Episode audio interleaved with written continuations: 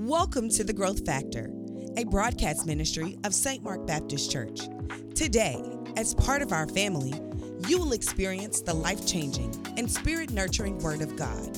Please enjoy this time with us, where we're committed to helping you grow in knowledge, grow in faith, and grow in God. St. Mark Baptist Church, you grow here.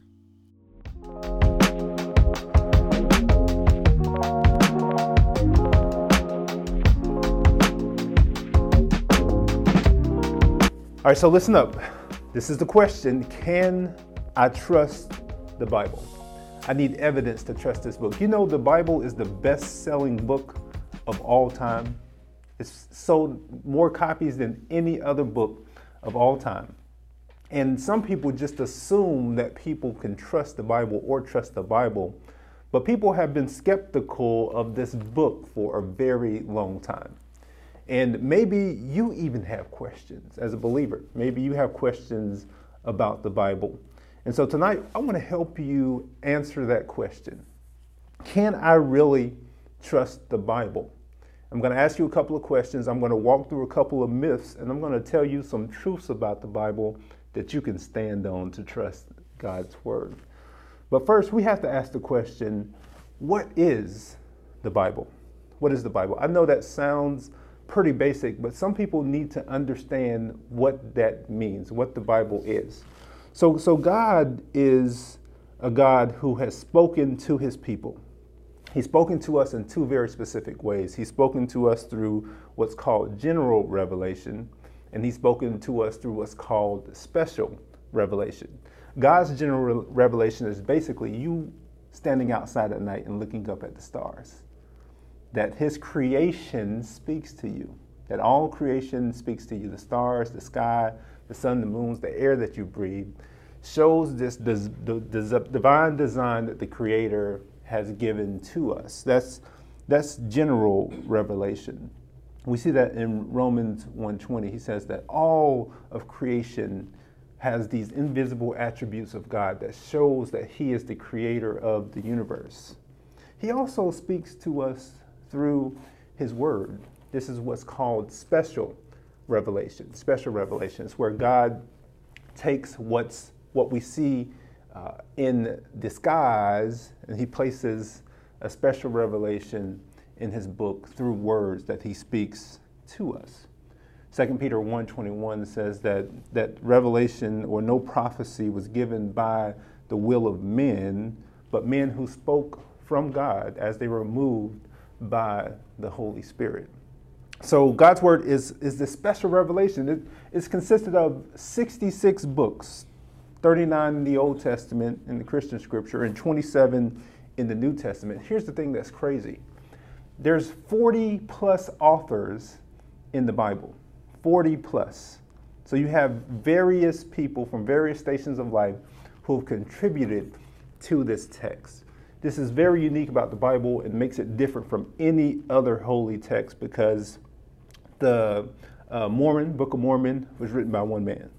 Uh, the Quran, written by one person. But what we see here is that 40 different authors speak in their unique, distinct voices, but they all have this unity of voice and they don't contradict one another. That's the beautiful thing about Scripture. But here's the question that I know that some people have How, how can I trust a book that people wrote. Because people be peopling. And people are terrible people. And so, how is it that God trusts his divine revelation to human people? Well, because the Bible source is actually God himself.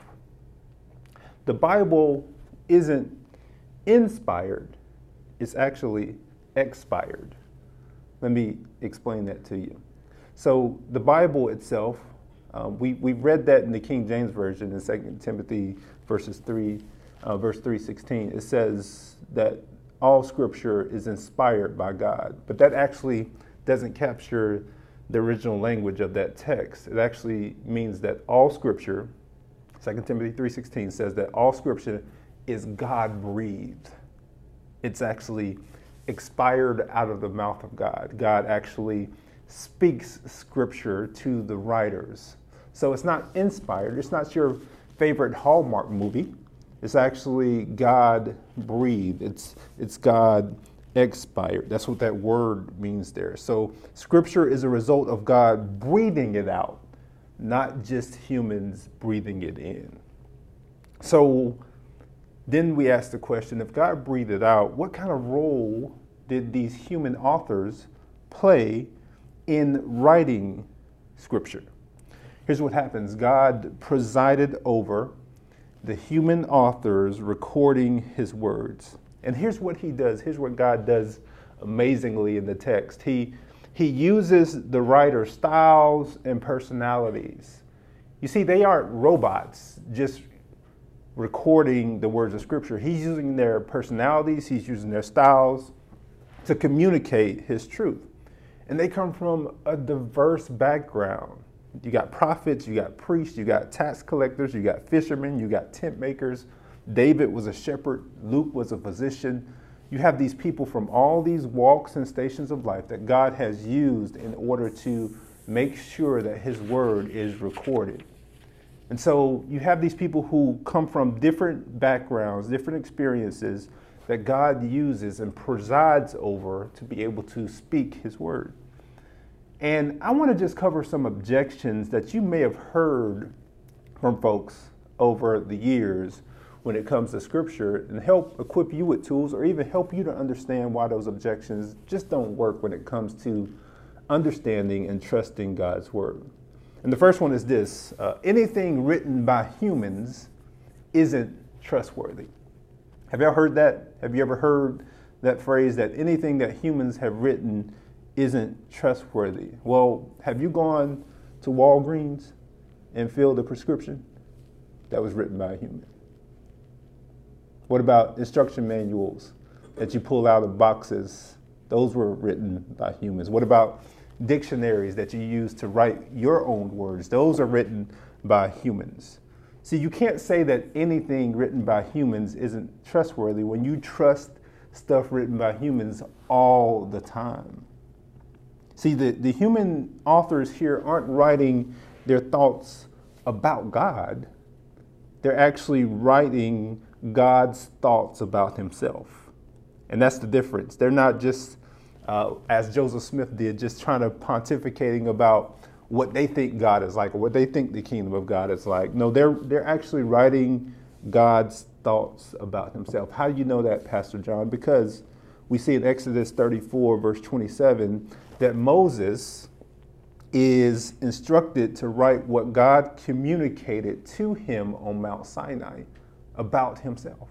So Moses gets communication from God to deliver to God's people for God to speak about himself to God's people. See, Moses isn't self interested there. Otherwise, we see Jeremiah and other prophets were given this phrase that you hear over and over again in Scripture Thus saith the Lord, or this is what God says. It's not what human beings are saying. So, so we see that these humans are writing, but God is superintending their writing. He's standing over their writing and having to communicate through them. Here's another objection that you may have heard uh, the Bible has been tampered with.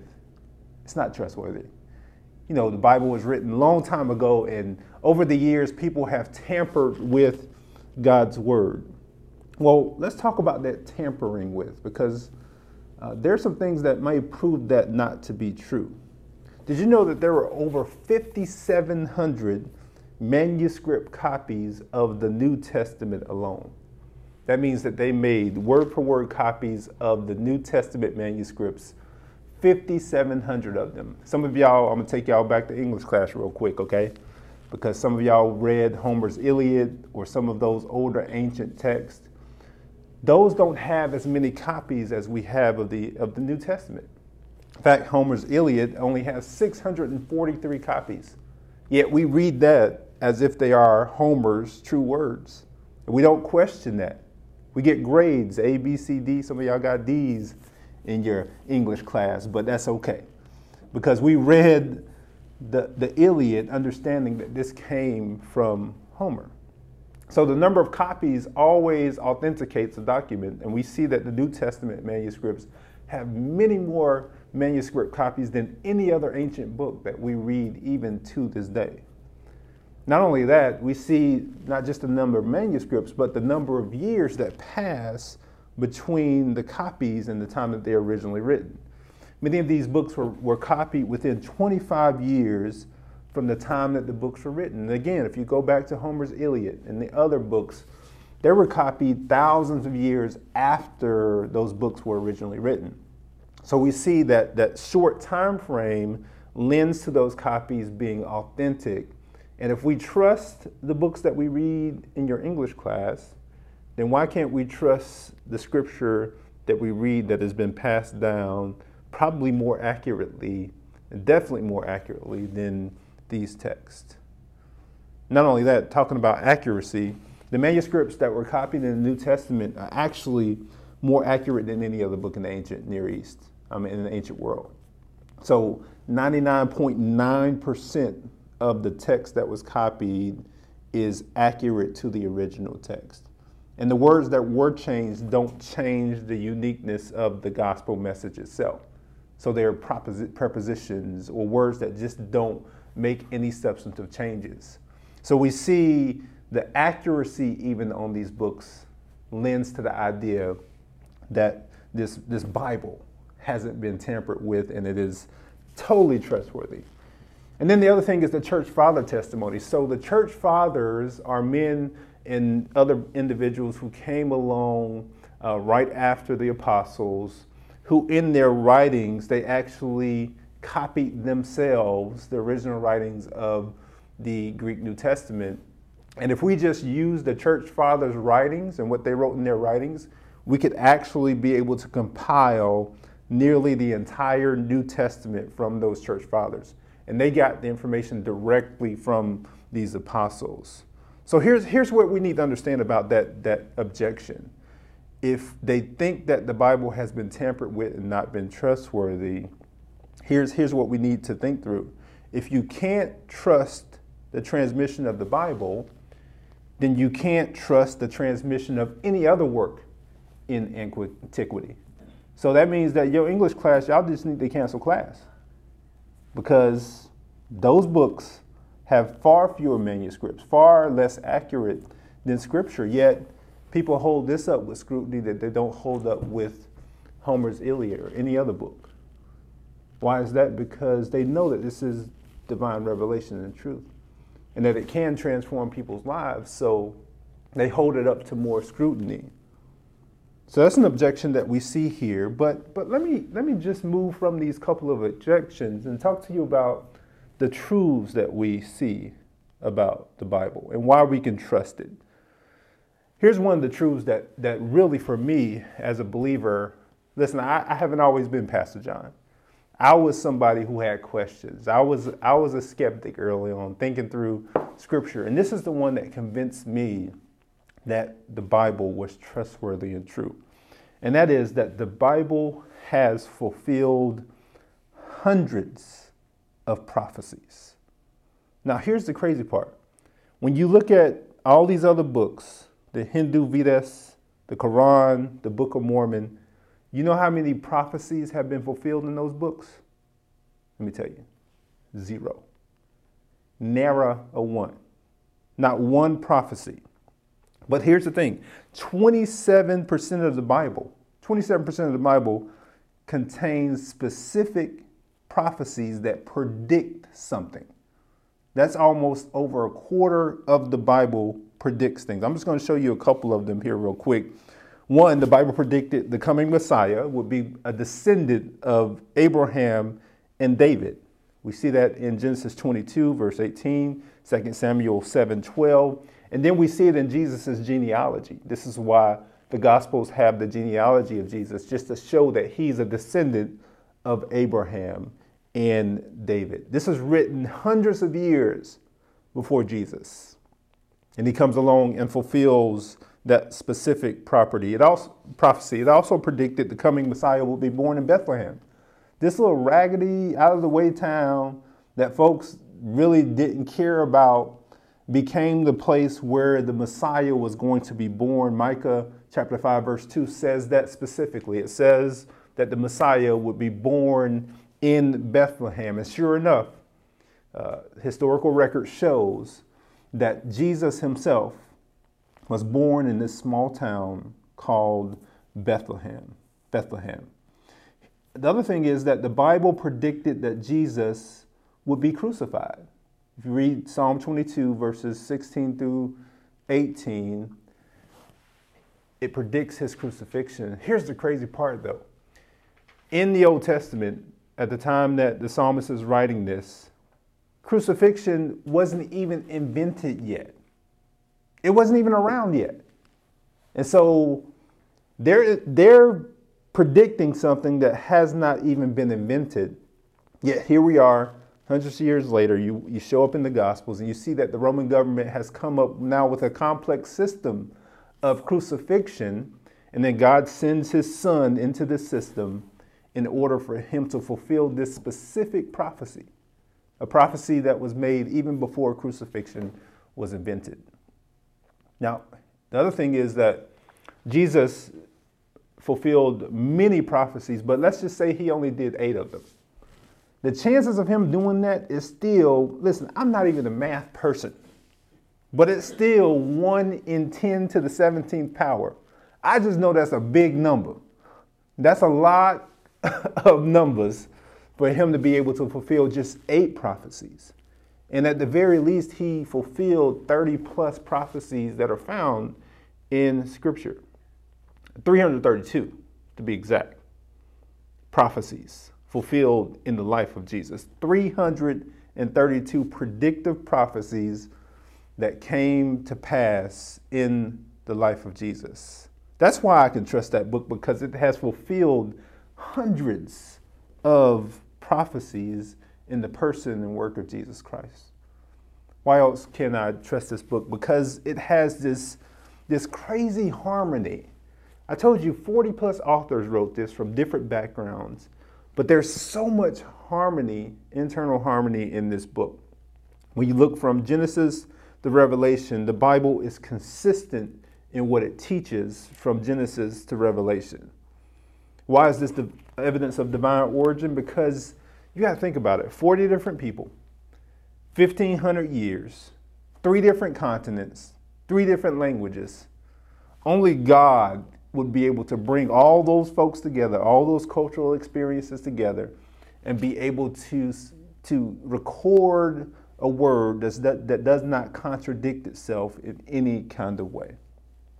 Because but God uses these people's unique personalities to be able to record his word, and it's totally unified from Genesis to Revelation. The other part is if you, if you all like archaeology, you like rocks and discovery, uh, there's plenty of archaeological evidence that authenticates what's been written in the Bible. I mentioned just a couple. 1961, a team found a limestone block in Caesarea that wrote these words in Latin Pontius Pilate, prefect of Judea. As you may know, and some of you may not know this, but in the Gospels, there's a governor in the area named Pontius Pilate that they bring Jesus before and he asked Jesus this famous question, What is truth? And they have this conversation, and he turns him ultimately over back over to the Jews. But he actually was a figure who was in power at the time. And we see that not written in the Bible, just written in the Bible, but written in the stone, in the rock, in this limestone discovered in 1961. 1968 confirmed that crucifixion was a Roman method of a death in the first century. Uh, they found bones of a Jewish man who was killed uh, in the rebellion in 70 AD. He had iron, spikes that were driven through his feet. We see the crucifixion that is recorded in the Gospels and also through other histories actually is something that happened in, under the Roman government. Also, in 1993, we actually had no other evidence about, about David outside the Bible until this discovery came up in 93 where an inscription was found in Israel that mentioned David as the king of Israel. You know where Jesus says that the rocks would cry out? if we didn't worship him? This is, this is an example of the rocks crying out and confirming the Bible and its truth. The other part about it is it's crazy when you think about the Book of Mormon that no evidence of the locations that the Book of Mormon mentions have ever arisen. You can't find this place called Bountiful or Zarahemla in any archaeological evidence. In other words, Joseph Smith was just making up stuff. But what you see with the biblical writers is that these places are actually historical places that have been recorded um, throughout the annals of time. And then here's the final truth that I want to get to you uh, the Bible led people to die for its truth. I want you to think about that truth. That these men and women who followed Jesus were willing to die for this truth that they believed. After his death, these men and women who were fearful, they ran. They were scared. They were emboldened to preach this gospel message in the face of death. So, if the gospel were false, the people who were alive at the time actually could have disproved it. They were there. They saw Jesus. They experienced Jesus. There were people around the first century as they're preaching this gospel message who could have said, nah, he ain't do that. He ain't raised this, this widow's son from the dead.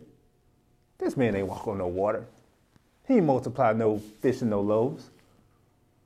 There was there, people there that could have disproven it, but they didn't. Matter of fact, we see that 3,000 people believed this first post resurrection sermon that Peter preached and were just a stone's throw away from the tomb where Jesus was buried. So they could have said, let's go over to the tomb and we can show you that he's still buried there, but obviously he wasn't. Because 3,000 people on that day believed this message of the gospel. Not only that, they were threatened, they were imprisoned, beaten, stoned to death, thrown to wild animals, and attacked by angry mobs. Who would do that for a lie? First time I'm getting beat, I'm telling the truth, the whole truth, and nothing but the truth. But these folks believed this message of the gospel because it was true. Uh, church history tells us that Matthew was killed with an axe in Ethiopia. Luke, the God, one of the gospel writers, was hung to death in Greece. You see, people lie to get out of trouble, not throw themselves into it. So, why would they throw themselves into trouble over a lie? Nobody dies for something that they know is a lie. Let me close with this. I know some of y'all are saying, what about these, these martyrs, these terrorists, these, these Muslims who, who die in jihad for their faith? A couple different things I want to mention to you. One, the time between the message and their messengers is different. So they're believing in the message of this Muhammad that they've never met, never walked with. The disciples walk with, talk, talk with Jesus. They're believing a message that they experienced and knew for themselves. And so there's a time difference there. But then only also this uh, there's a difference between hoping something is true and knowing something is true. See, these terrorists, they die for something that they hope is true. They hope when they die, they're going to get there however many virgins, or they're going to get to the heaven that they hope to. But these disciples, they knew and experienced Jesus every single day. It wasn't a hope, it was we knew that we knew. And because we know, we're willing to die for this cause and not kill ourselves. We're willing to allow others to persecute us others to beat us, others to throw us to lions because we believe that this is the message that can change the world. So, why is this Bible trustworthy? Because it has hundreds of prophecies that have been fulfilled. It has this harmony that's unlike any other book. It, it has archaeological evidence that confirms everything written in here, and And these people were willing to die for this gospel message because they knew that this God who walked this earth as a perfect man was the Messiah that could take away the sins of the world. That's why we can trust this book. This has been The Growth Factor, a broadcast ministry of St. Mark Baptist Church. Be sure to follow this podcast on your favorite podcast platform and join our Facebook group, The Growth Factor, for daily motivational content. Let's keep the conversation going. Thank you for listening.